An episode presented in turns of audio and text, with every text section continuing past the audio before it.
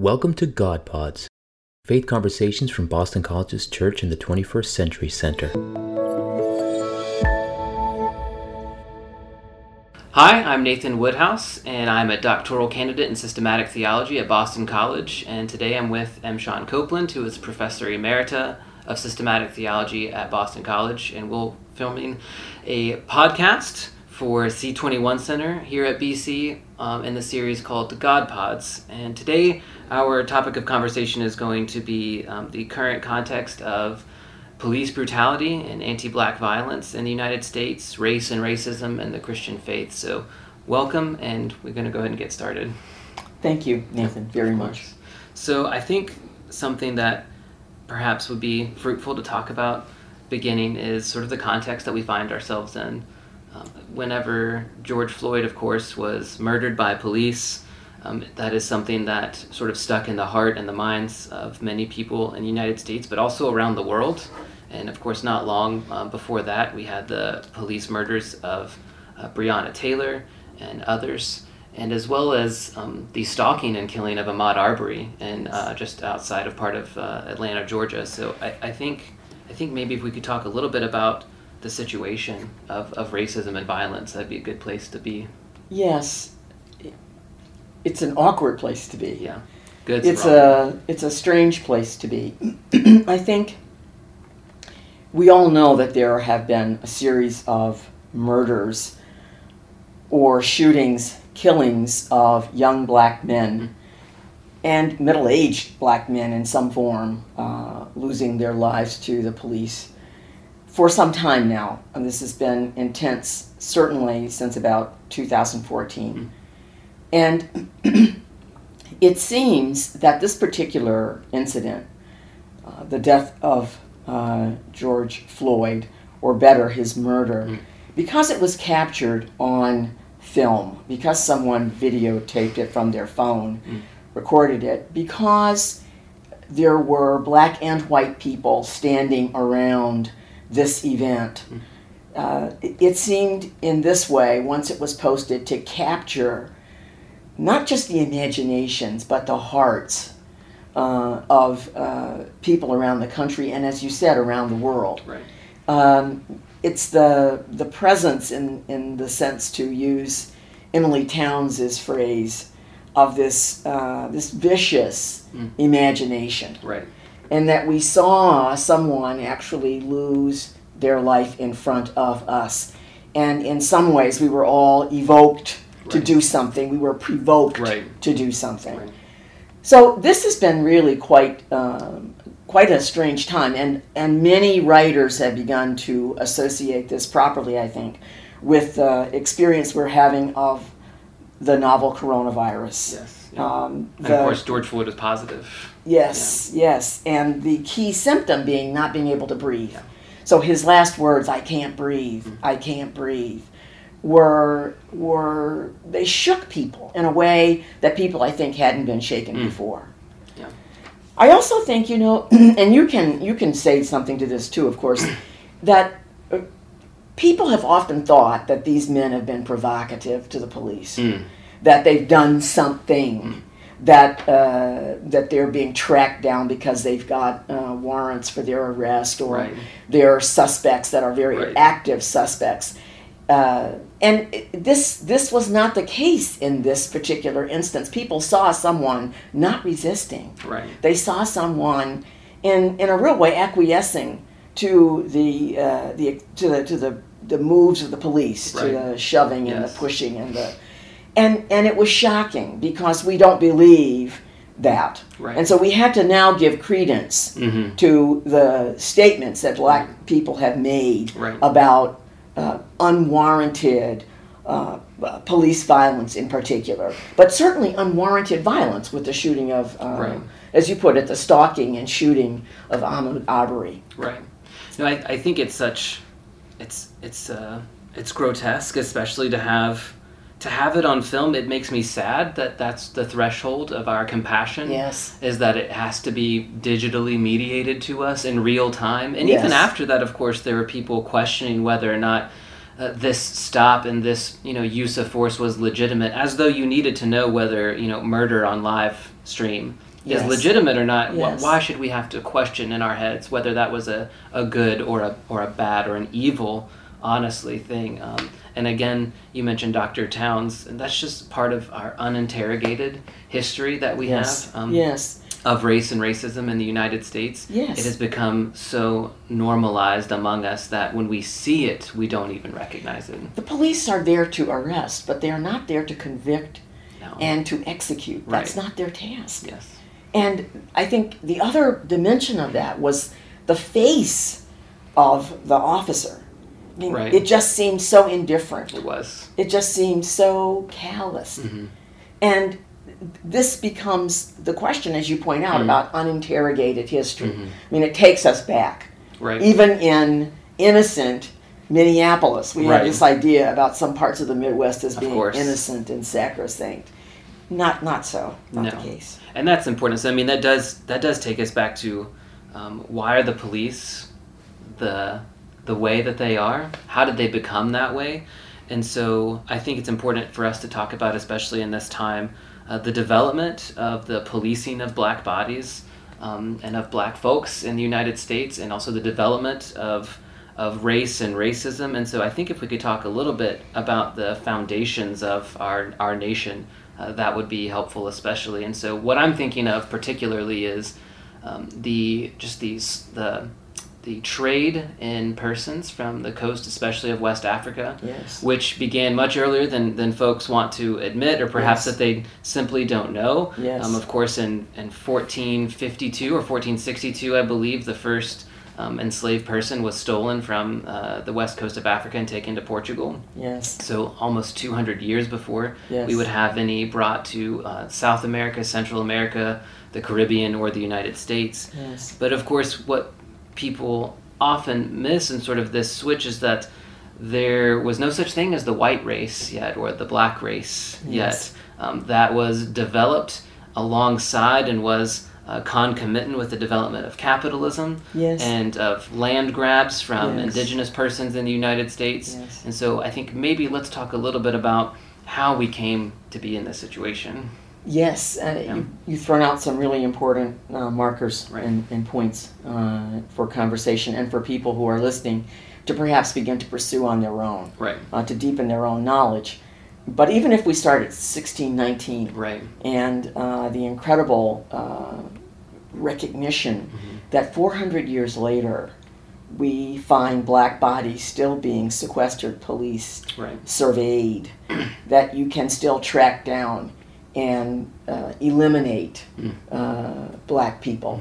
This is the case of Ahmaud Arbery in particular, but not solely or exclusively. No. So if you think of 1619, these 20 people who are here, who are brought to the United States, you think of what happens. You think of the long history that's intertwined in that long history, right. of course, is the whole issue of indentured servitude. Yes. That this country, in fact, like Australia, we had a penal colony mm-hmm. in Georgia. Mm-hmm. We had indentured servants who were able to try to work for someone who had a land grant right. from the monarchy, who then hired these people or brought them over to work the land. Yes. Yeah. And that these Africans began in almost the same way. Yes. But following, I guess about 30 years or so later, right. we get Bacon's Rebellion, right. and we get the rising of the indentured servants yeah. because they're denied what was owed to them. Yes. Because we refuse to pay what we owe. Mm-hmm. That greed, that vice becomes a part of right. Our sense of capitalism, getting as much as you can. Right. And what happens after this, of course, as you know, is that there's a law passed that, in fact, we're going to deal with white indentured servants, but the black indentured servants right. become enslaved forever. For life. And the right. child follows the condition of the mother. Yes. So that yes. the mother is enslaved, so is the child. Right. Doesn't matter who the father right. is. But, in fact, there is this pattern. Right. And it continues, and it continues. Right. And there was almost no precedent for that as well. English common law for a great deal of time followed the civic condition of the father. That had always been the case until we come to the United States and we recognize a few things. Not only do we need cheap, if not free, labor, yes, and do we need a constant supply of it, but yes, after a time we realized that the indentures, people were surviving their indentures. Yes. And then yes, so paying them their freedom dues, yes, was becoming expensive. Yes. And so yes, there were already some chauvinistic attitudes towards people who were not from Northern Europe especially. Yes. And so it became easy at the same time to say, what sort of social and political hierarchies can we create to make sure that this labor stays, if not free, then at least very inexpensive, and then how can we perpetuate it? Yes. Right. There's this way in which now we think about, through scholarly work of so many different people, George Yancey, for instance, mm-hmm, or we think of Cornel West. Of course. There is a sense in which we've made race a social construct. Yes. And this stems from this experience. Right. In the early 17th century, mid-17th century, right, that this artificial epidemiology, yes, right, this epidermis, this skin will now become what it is, yeah, that we will identify people, how we will identify them. Right, difference extrapolated out, and we needed that. We needed something visual to really, yeah, pull us up short. Yeah, exactly. Yes. So there's no, in this sense, to use a sort of an interesting phrase, passing. Yeah. So unlike indentured servants who are from, as you said, Europe, these Africans cannot pass. No, they couldn't. And so what happens is that, as you pointed out, there is this system that we developed, and right, it moves into a kind of, well, it moves into the plantation system, mm-hmm, in the sense of having large bodies of land that we have free or cheap labor. Right. And even people who did not have workable crops, right, like Massachusetts, of right course, here, there was slavery in Massachusetts. Oh, yeah. Winthrop's brother-in-law is very disturbed that he finds out there's slave labor in Rhode Island, and so he wants to pick up on it. There's no huge crop for slavery, for anything like slavery, right, in Massachusetts. But for a short time, there mm-hmm was mm-hmm slavery here in Massachusetts. I think the dimension of surveillance that you brought up, this follows from patrollers, of course, yeah, who were there to ensure that slaves didn't leave the plantation. Mm-hmm. Or if they did, these brigades of men, yes, mostly men, almost exclusively, yes, men, white men, who didn't know they were white yet, no, of course. And so you have these land grants being given to those who had family money, or perhaps those who even, who would ship enslaved persons from West Africa. They yes were given land grants just for bringing them. Yes. But after Bacon's Rebellion, and after in Virginia especially, the failure of tobacco as this monoculture, they realize they're going to have to start diversifying what they were planting.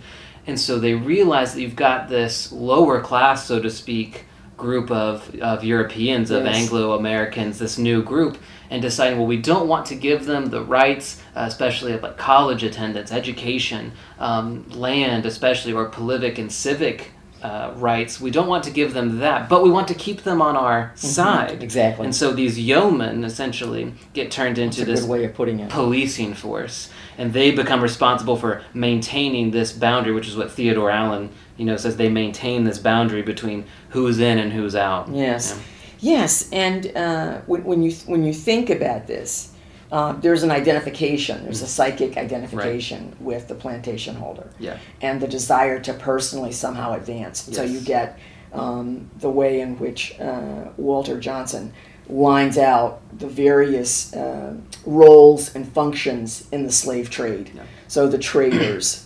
And what their role is, the way in which slave auctions operate, mm-hmm, the way in which the movement of enslaved people mm-hmm works. And this yeoman class, as mm-hmm you would call them, borrowing an English term, right, really performs a couple of functions. It's the dividing line, mm-hmm, but it also is able to have a line of aspiration mm-hmm for a different kind of life and a different kind of right future for themselves or yes their children. Yeah. I think the other thing that happens here in this movement to understand race, is that eventually we find out, and this is part of the franchise and racing, right. That you must have property to vote. Oh, right. So the franchise in the United States has always been meted out in a very meager and stingy way. Mm. Only white men with property voted. Right. And then after a while, sometime, mm-hmm. white men voted. Yeah. And then after a very long time, black men, some black men got to vote. Yes. And finally, we get some changes in the Constitution, some amendments, but we hang on to these people, don't we, in the 13th Amendment. Yeah. And then we finally, in the 20th century, 100 years ago, women get the franchise. So there's a gradual movement right. Here of meagerly, meanly handing out political rights, right. Which seems like a knock in the face to what freedom is meant to mean. So what this brings up for me is perhaps we focused a lot on racism and its development and how racism created race. And how there is no thing in space and time that you can point to and say that is a race, or there are racial groups, and if they would just talk and get along, no, this is an invention, this is a means to social control, that racism operates this way. But so we could focus for a long time on that, but instead of doing that, I think let's focus on forms of resistance.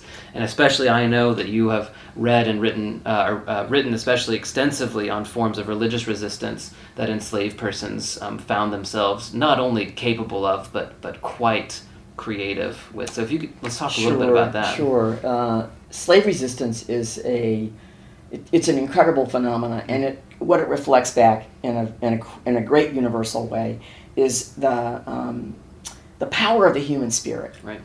Not to be beaten down. Mm-hmm. Not to just embrace its denigration, right. but to push against it. And so enslaved people did this in many ways. They did this surreptitiously by learning to read and write, by listening right. in on the lessons of little white children right. as their parents might have taught them to read.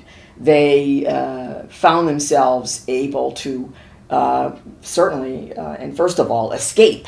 Mm. To run away, right. to find patterns and ways to signal to one another when the time was right. Mm. So we have situations like we see in the wonderful movie Harriet, which is drawn from her own experience of freeing enslaved people, leading them to freedom, seriously. Right. We also have people who find freedom in religion, yes. and religion becomes a great font and source, which steels S-T-E-E-L-S steals them right. against the kind of bone and soul crushing experience that slavery was. Yeah. So in this way, if we start to talk about the development of what we know as the historic Black Church, right. it begins. Not by being exhausted by Christianity, right. but by a kind of fusing yes. and a kind of blending yes. of African experiences right. of the holy. And those are culturally varied because we yes. all know that no one who was kidnapped and sold was an African, put that word in quotes. No. They all belonged to different linguistic cultural groups. Yes, they were Ewe, they were Bini, they were Ibu, they right. were Yoruba. And they bring with themselves their own culture right. and their own religious aspirations and rituals. And right. you try to replicate some of that in this new place. Yeah. And so Albert Raboteau, one of the first book yes. on the invisible institution right. he calls slave religion, right. the religion of the enslaved people. Mm-hmm. And what he traces out, of course, is the way in which these people went off at night and hid in little valleys or little copses of trees and sang and prayed, or they sat in their cabins. Yeah, the hush harbors. Yes, they sat in their cabins and they sang and prayed. And right. what did they pray for? Most often they prayed for freedom. Yeah. And the thing that has always struck me tremendously in slave narratives is to read about people who are praying for freedom, but who say if If we don't see it, let our children see it. So there's an enormous sort of generosity and desire to find a future life for their children and their children's children. Right. So religion becomes then a very steady resource. Someone like Gayraud Wilmore in his Religion and Black Radicalism, Black Religion and Black Radicalism, right. is clear to remind us that Christianity does not exhaust Black religion, that there is so much more there that we don't even know, and that scholars are beginning to take apart now to find practices and rituals that stem from African experiences. Right. The other point is that when you read about the spirituals, people will say that the words we made up, that we had an experience and we reflected on that experience and we sang about it. Right. But the tunes came from, the melodies came from our great-great-granddaddies from Africa. Right. So there's an ongoing connection. There's an ongoing connection. Yeah. There's so much there that I think it reminds me of what Tracy Hux calls, multiple religious allegiance. Yes. People have all of these different fires kindled everywhere, and sometimes they would build up, two fires together, but they've kept them burning singularly as well at the same time. And I mean, it's just fantastic because not only is this what we think of as perhaps typically religious and worshipful styles, but these are also very practical forms of religion from from especially the west coast of Africa. There Raboteau also mentions that when we hear narratives of enslaved persons who resisted overbearing overseers and slave masters as well, we try to put it in common ethical terms, maybe of good and evil, but he says, no, this is just a matter of survival. Yes. This is what this is. And so, fighting someone or running away, which has more of an even psychic element to it, running away did. But also even of using perhaps what we would think of as nefarious means of poisoning someone or of, having to use violence, as much as we want to disdain it and avoid it at all costs. These folks were not asking questions about good and evil, but am I going to wake up tomorrow? And if I don't, will it be all right? Yes. Right. And this is the future aspect. Well, you're thinking perhaps about the Stono rebellions, which were the fiercest and most violent slave rebellions.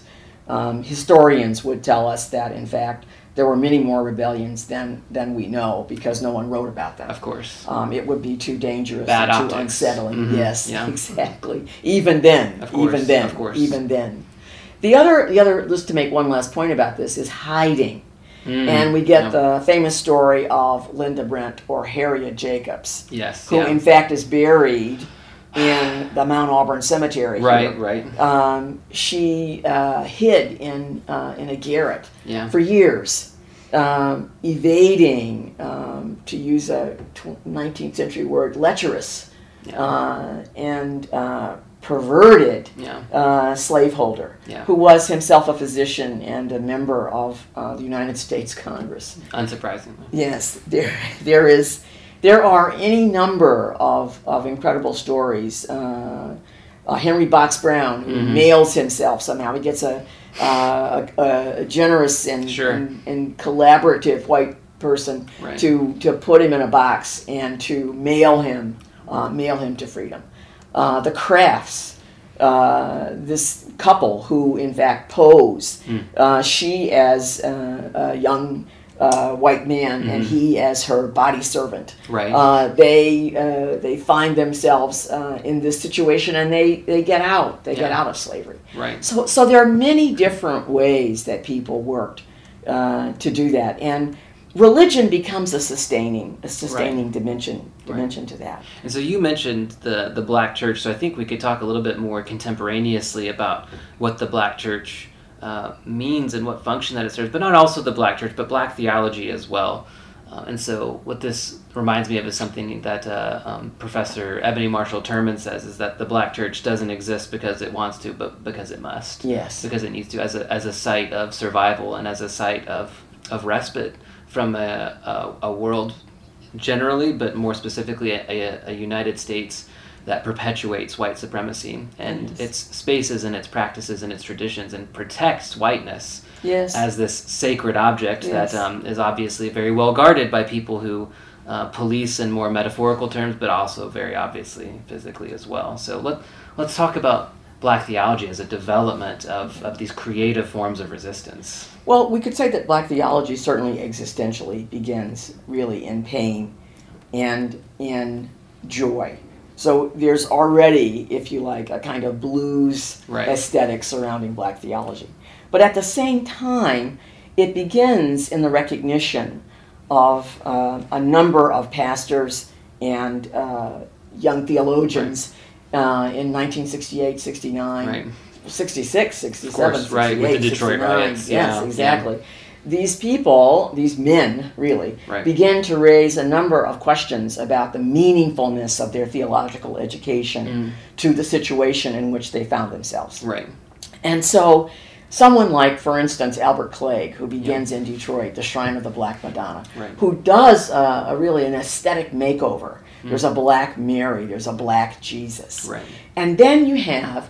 This is already around 67. But then in 1968, we recognize the tragic and brutal assassination of the Reverend Dr. Martin Luther King Jr., which galvanizes the African-American community. It galvanizes the Black community. And it galvanizes the nation because there's just eruptions everywhere. Yeah. And one of the things that happens, of course, is that early on in April of that year, within that week, the Black Catholic Clergy Caucus, Black Catholic priests are meeting, and they develop a manifesto in which they identify the Catholic Church as a white racist institution. And its completeness and the way in which you describe the way in which Christianity has protected whiteness here in the United States, certainly. Oh, yeah. But there's also a young theologian, James Cone, who is out in Adrian, Michigan, about 70 miles from Detroit. And he's furious because he sees the failure of his education to meet this crisis. And so what does he do? He goes home to Arkansas, and he goes to his brother's church. And he locks himself in his brother's office. His brother gives it over to him. And he writes. He writes every day. He just stays there. He writes and he writes and he writes. And he comes up with what is a very robust, it's an angry polemic, Black theology and Black power. It is. And what he wants to say to us is that the gospel of Jesus Christ is Black power. Yes. It's consonant with Black power. It teaches us in that gospel about the dignity of every human person. It teaches us about the need to have people's, to use this phrase, vital needs met. Right. It teaches us about respect, and it teaches us to love the neighbor. Right. So what Cone does is he takes that gospel and he reads it directly through the Black experience, and he finds Jesus. Jesus is God's Black warrior come to the oppressed. So this is really perhaps the first person he is to use the phrase Black theology in writing, and certainly in sustained writing. Yes, right. So this book is one that continues to challenge Black and white people, because he says white people can't be saved. Right. Well, you can't be saved, he says, not because you're white, but because you won't take on the experience of Blackness. Yeah. That you won't, to put it in different terms, you won't befriend, be neighbor. Yeah. You won't be compassionate and loving to another human being who just happens to be Black. Right. Yeah. I think when I think of that work especially, I do hear a lot of Dr. Cone's anger, and that's what a lot of people read whenever they read that. But there was so much to just be so righteously angry about, of course, at the time. And I think what's most sad is I think that was published 67, very end of 67 and early then into 68.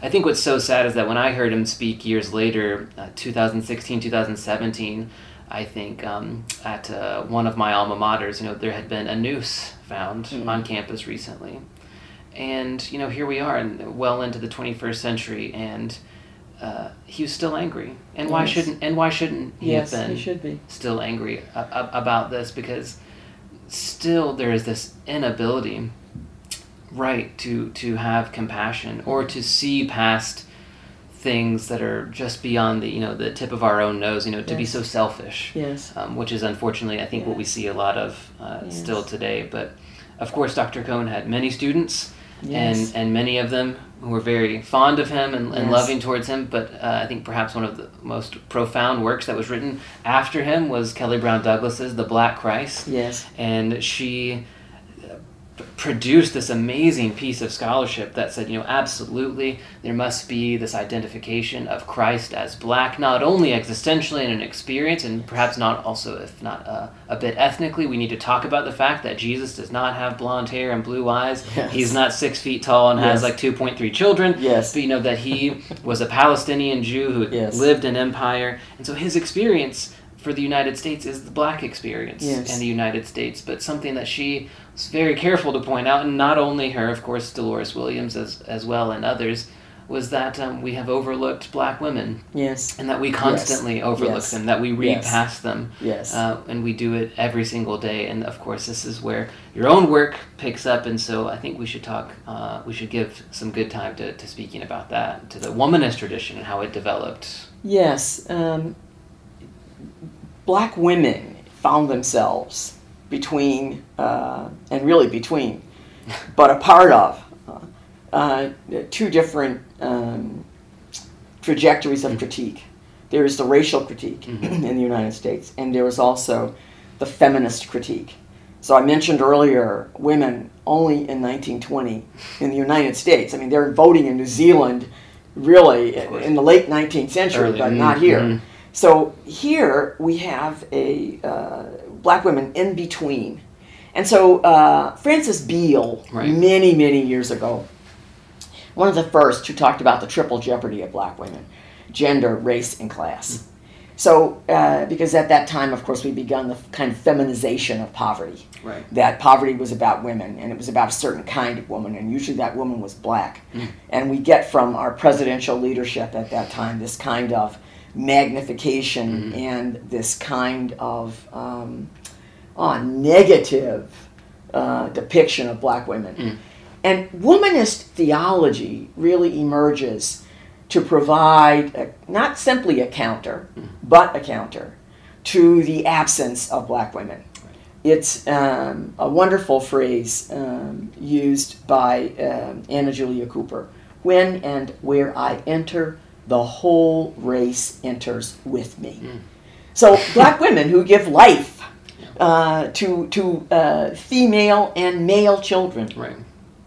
Where black women are, everyone is. The whole race comes with them, she says. So there is a defined critique. This phrase womanist comes from a book by Alice Walker, In Search of Our Mother's Gardens, in which she defines the word womanish. She's using as a comparative the phrase mannish, which is an old Southern term. You're from the South. Yes. I'm sure you've heard it from somewhere. Heard it, yes. So this phrase womanish, stop acting like you're grown. You're grown. Don't be so womanish or mannish. You don't have long pants yet. So there's a way that she captures this. And she makes it a positive definition. Right. She says that you are bold, you are fierce, that you are capable, that you are strong, that you are loving, that you are intelligent. Right. To go back to Harriet, she has a wonderful line there when she says, can I take people to freedom? The little girl asks, and the mother says, yes, and it won't be the first time. So there are ways in which this phrase begins to function as a lens for critique. And so it provides a touchstone. Right. Doesn't exhaust, but it provides a touchstone. Right. And so you have incredible people like Katie Geneva Cannon, the late Reverend Dr. Katie Geneva Cannon, who died almost 3 years ago now. Her work, which really gave us a kind of black womanist ethics, or the work of Dolores Williams, right. Sisters in the Wilderness. Making a way out of no way. Exactly. Yeah. Or someone like Dr. Emily Townes. We right. mentioned Dr. Jacqueline Grant, we can mention. They're a line of ongoing writers and thinkers who embody that spirit to provide a critique of the experience of black women right. in the United States. Right. So in Fleshing Freedom, which is the book perhaps we're thinking of right now, of my own, tries to demonstrate how black women continue the effort to enflesh freedom. Mm. Doesn't exhaust anyone else's efforts, but it pays attention to the work of black women, and it pays attention to the way in which their bodies have been used throughout these 300 years, 400 years of slavery, for production, for reproduction, for all sorts of labor. And there is a sense in which these women are struggling, really, but it's not as if it's, oh, poor me. There's a lot of joy in that struggle. And there's also a lot of faith in future possibilities. Mm-hmm. And there's a lot of faith in the transcendent, in the divine. So these efforts, and really my own effort, I could say, is an attempt to also deal with the issue of a black Catholic theology that addresses these kinds of concerns. And so what that, I think, reminds me of, especially is at a event here around Boston that I was at, Dr. Kelly Brown Douglas came to speak, and she spoke at length on her work, Stand Your Ground, which she wrote about American exceptionalism, especially white exceptionalism, and whiteness as this sacred object that is perpetuated, and it's protected legally, and it's protected socially and politically, of course, and it definitely creates a boundary into which people want to prevent penetration. Of course, police are one way that is policed. That is one way that it is protected. But something that she also said that stood out to me when we were listening to her speak is that she said that white folks don't have to be white. And so our initial way that we've been conditioned to listen is to think, oh, no, but I have white skin. I have to be. You know, maybe you're not sure. But of course she meant something much more profound than skin colored. And so that is something that really hit me hard. And that was in my first year of my time in Boston. And now moving into my fourth, it's still something that lingers with me. But it's also something that I've tried to take seriously and ask myself, obviously she didn't mean skin color. Okay, so if white folks don't have to be white, you know, what does that mean? And of course it means a number of things. And it's at an intersection of so many things. It means becoming uncomfortable. It means relinquishing privilege. It means choosing to identify with the oppressed in some way, and it's not going to be in an easy way. There are many forms of appropriation that can occur that would be ugly and inappropriate, and so it's difficult to find ways to resist without appropriation. It's also difficult to overcome what is rightfully so much antipathy from black folks, especially in the United States, for how good, seemingly well-meaning white folks want to participate, but especially white Christians who are beginning to ask themselves, it seems as though that this white supremacist, anti-black, racist country that I live in, that I participate in, I want to give up what it means to participate in this. And so what can we do?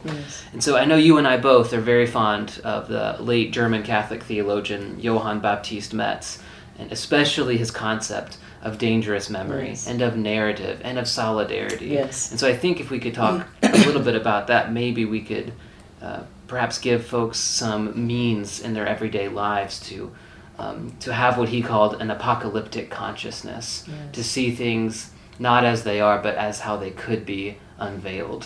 I mean, I think to go back to the death of George Floyd, as that kind of moment.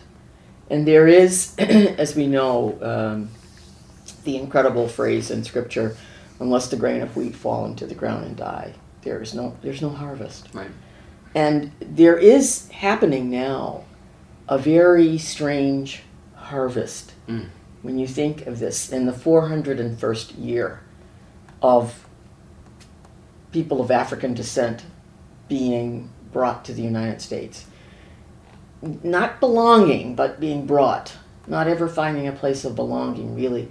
But so many people have died, and it seems as if this death has been for the country a kind of tipping point. And what is being harvested are, in fact, a number of movements, mm-hmm. Not only Black Lives Matter, of course, taking a lead mm-hmm. and providing nonviolent resistance, but the work of Reverend Barber and Reverend Theo Harris in the Poor People's mm-hmm. Campaign.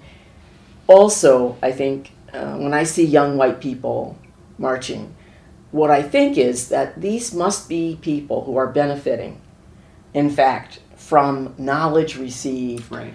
through ethnic studies programs, mm-hmm. through black studies, mm-hmm. through African American studies, African studies, mm-hmm. feminist studies, Chicano studies, Latinx studies, that Asian American studies, all of these ethnic and area studies, as they're called in so many different universities, mm-hmm. have given them some knowledge of the positivity of difference. Right. And so what I'm praying for, of course, is that they will continue. Charles Blow had a article in the Times a few days ago, don't fail us, white allies, don't stop. Yeah. And so what that means is to remember that, let that memory trigger in right. others a feeling of critical self-examination yes. of what it means to be human. I mean, when I think Douglas says white people don't have to be white, it means that you don't have to be anti-human. Yeah. You don't have to be stuck in some really negative, sinful pattern that is individualistic to the point of turning yourself into an idol. Mm-hmm. We have too many examples of that all around us. I think it also means learning to befriend someone, to take a risk, mm-hmm. and to put yourself in the way of that. Yeah. To put yourself in the way of connecting with a classmate, of connecting with someone in a store. Right. I mean, I'm thinking simple things yes. right now, just yes. simple human yeah. things. Simple human things. It's someone wrote there was an article in the paper the other day about how all of these gestures by corporations, everyone is affirming Black Lives Matter. What does that really mean? Right.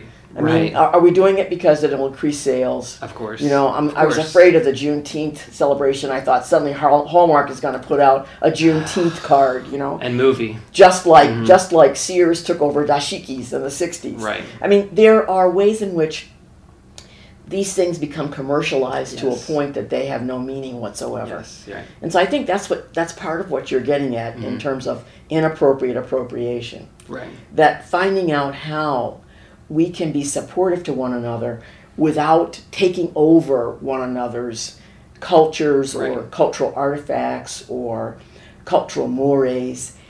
But it also means admitting that American culture is fundamentally African-American culture. Yeah. It's our music that's out there. Right. It's our swagger, if you like, yeah. and dance yeah. that's out there. It also means finding, I think, unity around justice. Mm. So the Charlottesville event to say the Jews will not replace us. It raises up the whole horrible specter of increasing anti-Semitism here. And it should make us, it should wake us. Yeah. It should wake us. The Metz and so many others in Germany during that time, Bonhoeffer, yeah. Pastor Niemöller, were all alert to the need for identification with the so-called other. Right. Because on a purely self-interest basis, when there's no one left to get, they're going to get me, Niemöller says. They came for the communists, I didn't say anything. Right. They came for the tradespeople, I didn't say anything. Yeah. They came for the Roma people, I didn't say anything. And now they're coming for peaceful protesters. Yes, exactly. Yeah. Then they came for me. Yep. One of the key things that Cone points out is silence. So white people have to let go of silence. Yeah. It's a privilege. Yes. Yeah. Hiding behind, yeah. I didn't know.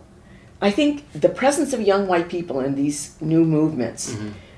is saying, yes, you do know. Yeah. And you can learn. You can find out. Right. And this is the apocalyptic, the mysticism of open eyes. Yes. That Metz wanted folks to have. I mean, and geared towards solidarity, but in the form of compassion. Yes. A form of being able to recognize what whiteness is, which is not easy. You don't realize it's almost a null value that you get to participate in without realizing what doors it opens, yes. literally and metaphorically. Yes. And so it's difficult, and Metz suggests operating with this dangerous memory, but he refers to the authority of the suffering. Yes. Of that is what should be at the forefront of our mind, is yes.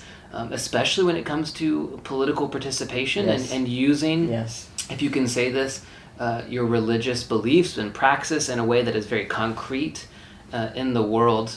Part of what that is going to mean is deferring to the authority of the suffering. Yes. And so there should be action, and there should be movement and participation and risk, even in certain ways, and putting your body in the yes. way of doing things like that. But it also means deferring to folks and knowing when to listen and yes. not to speak. There's been lots of speaking been done for the last 400 some odd years in yes. this nation yes. By white folks. And so part of this is going to be learning how to not only to recognize, but to offer when it is appropriate to validate the authority of the suffering. And yes. here that's going to mean trans persons and black folks and the gay and lesbian folks. Gay and lesbian folks, queer and folks. Indigenous folks and yes. queer folks here. Yes.